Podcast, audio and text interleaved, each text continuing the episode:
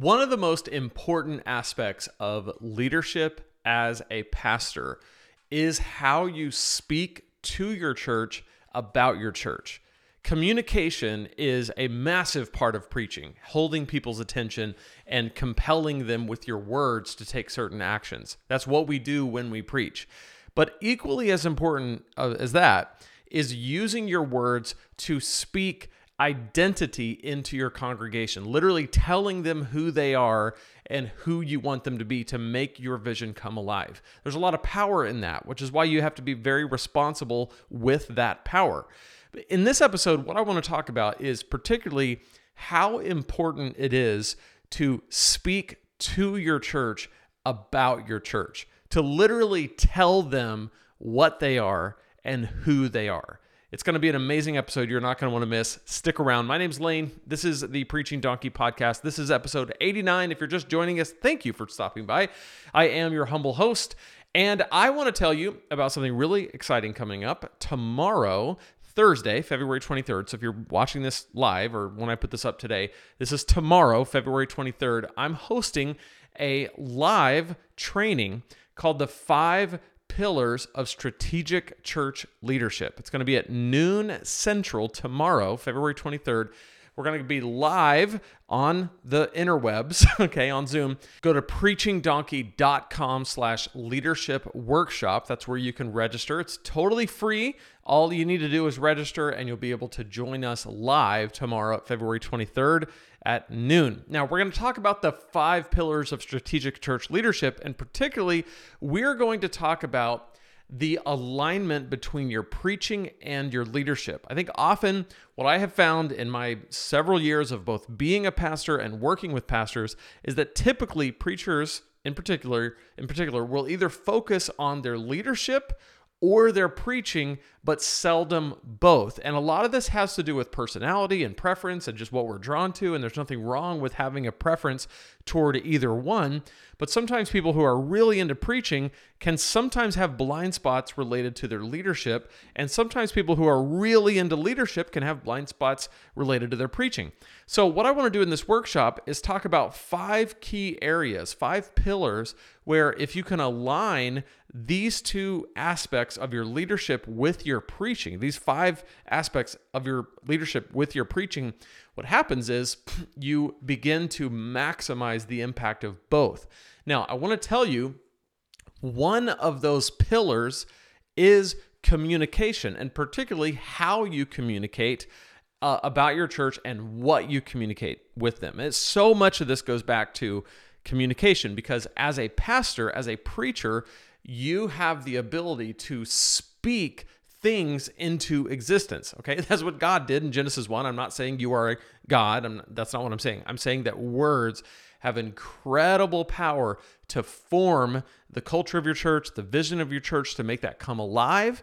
And so you need to learn every every one of us as leaders have to learn how to speak to our church. So that's tomorrow.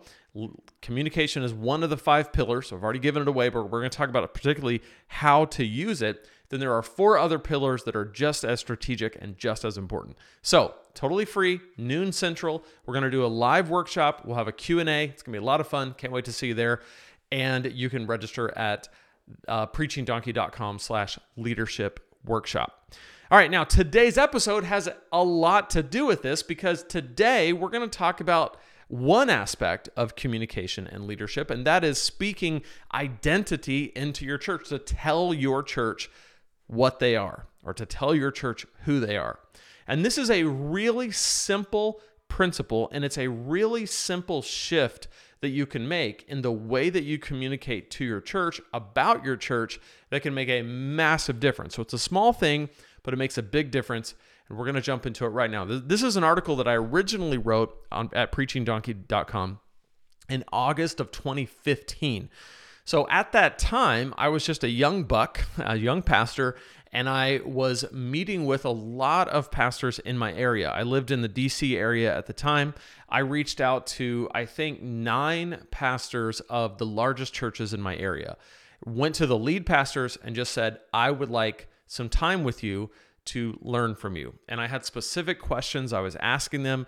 And I think out of the nine pastors I reached out to, eight of them got back with me and, and I met with them. And the the guy who didn't, I don't think uh, it was any fault of his. I, mean, I think I think he just couldn't or something. But eight people agreed to meet with me, and I learned a ton talking to these pastors of these large churches. Some of them had grown the churches from the start. You know, they had planted the churches and they just got large.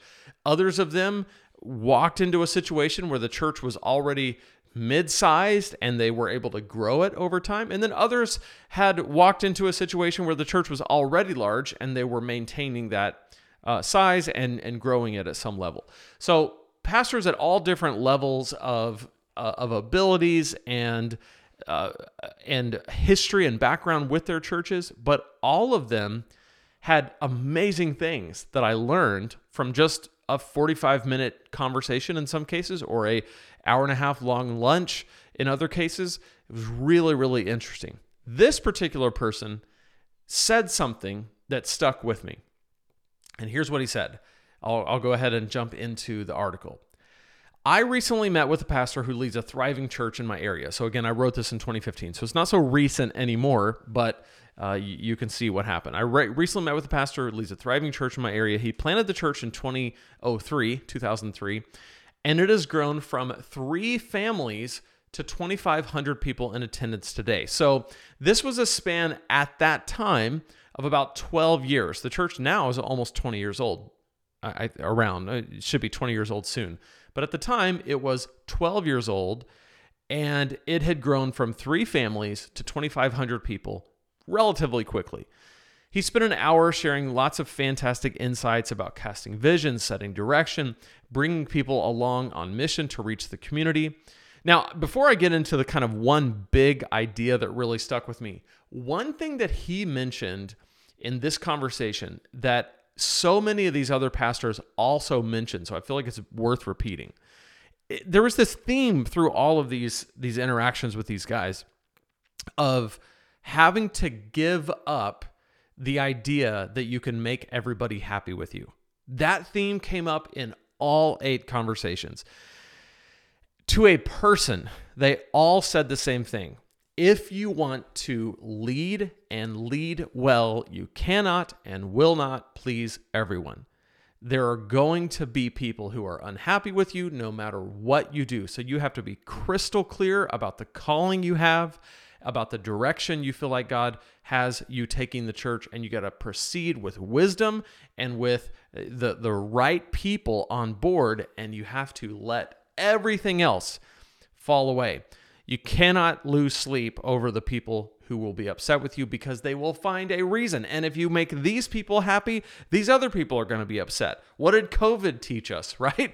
When that happened, you had people who wanted everything shut down. You had other people who wanted everything to stay uh, live and in person. You had other people who said you're being irresponsible. You had other people saying you're being unspiritual. It was a mess. We all had to walk through that. So that was kind of like a just a magnification of this principle. You cannot please everyone. So the key is not just forget what everybody thinks. Who cares about them? I can't please them anyway. That's not what I'm saying. Some people take that approach and it's ultimately proves to be unhealth, unhelpful and unhealthy in a lot of cases. So it's not just a total disregard for everybody's opinion. It is a confidence in the direction that God wants you to take the church. And that should never be made, that decision should never be made in a vacuum. All right. There's a lot of wisdom in leadership teams, elders, whatever you call it at your church, having a plurality of leadership and moving forward with confidence, knowing that not everybody's going to be happy with you. That's very different than a one man show, autocratic leadership style. It, we're going to die on this hill. And if you don't like it, go to some other church. That you can grow a church quickly that way, but it's not healthy and it's not biblical, arguably. So, but the, the big key principle here is something that I like to revisit often in my own spiritual journey, my own spiritual leadership, and, and really just in my own life. This question Paul asks in Galatians 1:10. He says, "Am I now trying to win the approval of men or of God? Or am I still trying to please men or people?" If I were still trying to please people, I would not be a servant of Christ. So he gives this dichotomy between either what I'm doing as, in his case, a missionary church planter, and is what I'm doing particularly for the purpose of winning people's approval, or is it for the purpose of winning God's approval? I can't do both. And because I've determined that I'm a servant of Christ, I have to let this go. These people aren't happy with me. Eh, it is what it is. So, with that that setting that aside, that was a theme I felt like was worth mentioning. He said one thing that was just monumental to me, and I hope it will have the same effect on you that it did on me. He said this I want to share with you one of the most valuable in, uh, insights, one of the most valuable things he told me. Tell your church what they are. Tell your church what they are, and eventually they'll become that. That's exactly the way he put it. Tell your church what they are, and eventually they'll become it.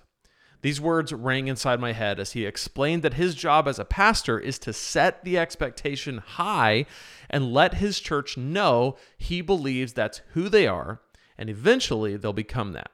So set the expectation high, let the church know that this is who they are, and eventually they'll become that. Great leaders set high expectations and truly believe their church is capable of meeting them. This principle is the same in school teaching. If a teacher expects a lot out of a student, the student will likely rise to the occasion and deliver.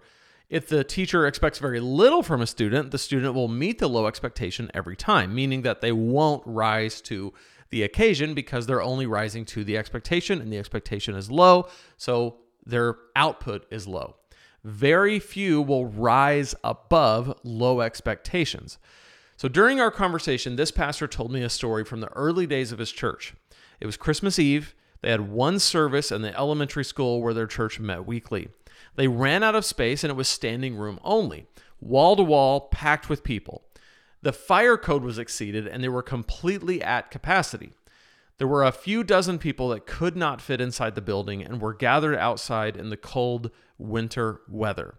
At one point during the night, he went outside and realized that the people bearing the cold were the regular attenders. They had given up their seats to let the guests have the good seats inside. He often tells the church this story, and here's the key. He says this He says, Let me tell you what you did. You gave up your seats so that people far from God could hear the truth of the gospel and follow Jesus. That's the kind of church you are. So, this is just one example of a situation where years ago, at the beginning of their church, he observed something happening where his regular attendees and members of his church decided to give up the comfortable, warm seats inside and to step outside and let the guests come in. And he uses that example to tell his church this is what you are. This is what you did. This is the kind of church that you are. Imagine how powerful this can be when he's trying to speak to his church about the direction he wants to go. Let's say that he wants to expand, he wants to grow, and he wants to tell his church, hey, you're the kind of people that make sacrifices, personal sacrifices, so that other people can experience what you've been able to experience. Imagine the power of being able to speak that kind of truth and that kind of life, and really that kind of identity into your people. It's a really powerful tool. He said to this day, it's part of their church's culture to be hospitable. When they run out of room, which happens often, the regulars give up their seats. His job is to remind them constantly who they are as a church. He gave a few examples. You're the kind of church who gives up their seats so that others can meet Christ. You're the most generous church in the world. You tell your friends about Jesus and invite them to church. All of these are you are statements. He's telling his church what they are, and eventually they'll become that. Preaching is the best opportunity to tell your church what they are. Last week, I gave a sermon on serving. At one point, I said, You are a serving church. This is what, this is who we are as a church. We serve one another above ourselves. I said it both because I believe it and because I want them to believe it. And this is key. You have to believe what you're saying. People can see through a fluffy, superficial, fake, you're a whatever. So you got to believe it about your church. At least you have to believe it about the the core of your church, the key members of your church. You, you've got you've got to train and lead in this direction, and then believe it, and then believe it for them. Believe it about them and believe it for them. And eventually, what happens is they start to become what you're speaking into them.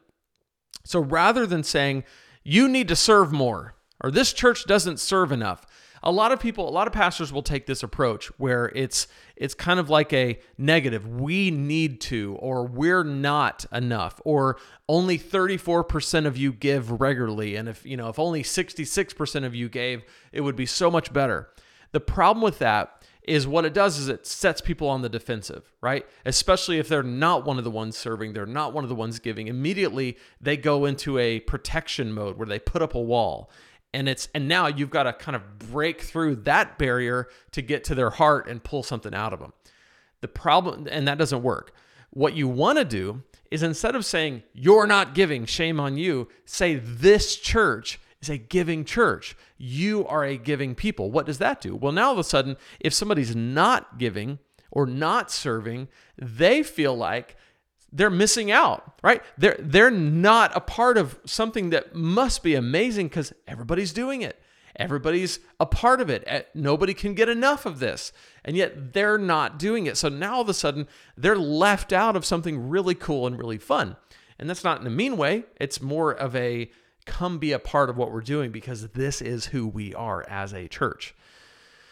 So, Andy Stanley says it's better to inspire people to do what's right than to tell them what they're wrong, to tell them that they're wrong. And that's kind of essentially a summation of what I just said. Telling your church what they are or who they are invites and inspires people to be a part of the amazing work to which God has called them. I'll say that again. Telling your church what they are, invites and inspires them to be part of the amazing work to which God has called them. It inspires them to become the hospitable, generous, serving people that you see them being and that you see in them.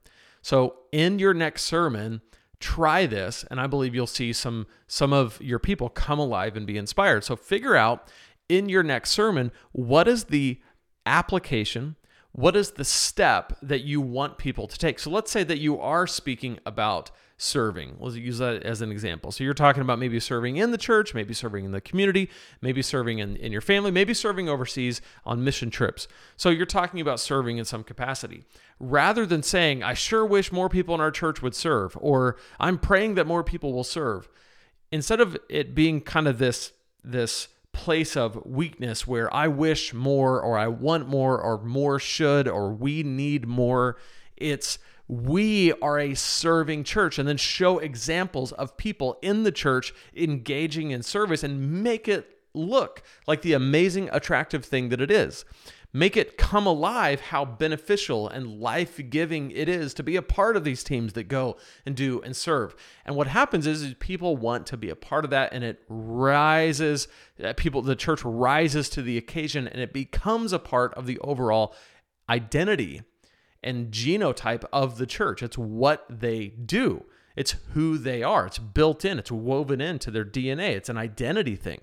That's really, really powerful. So try that in your next sermon. Shift the application just a little bit to a you are, we are, instead of a you should and we need. And I think you'll see a lot of cool results out of it. Be sure to register for the workshop, preachingdonkey.com slash leadership workshop. You are going to be so glad you did. Can't wait to see you there tomorrow, February 23rd, 2023 at noon Central for the five pillars of strategic church leadership. I'll see you there, and I'll also see you in the next episode.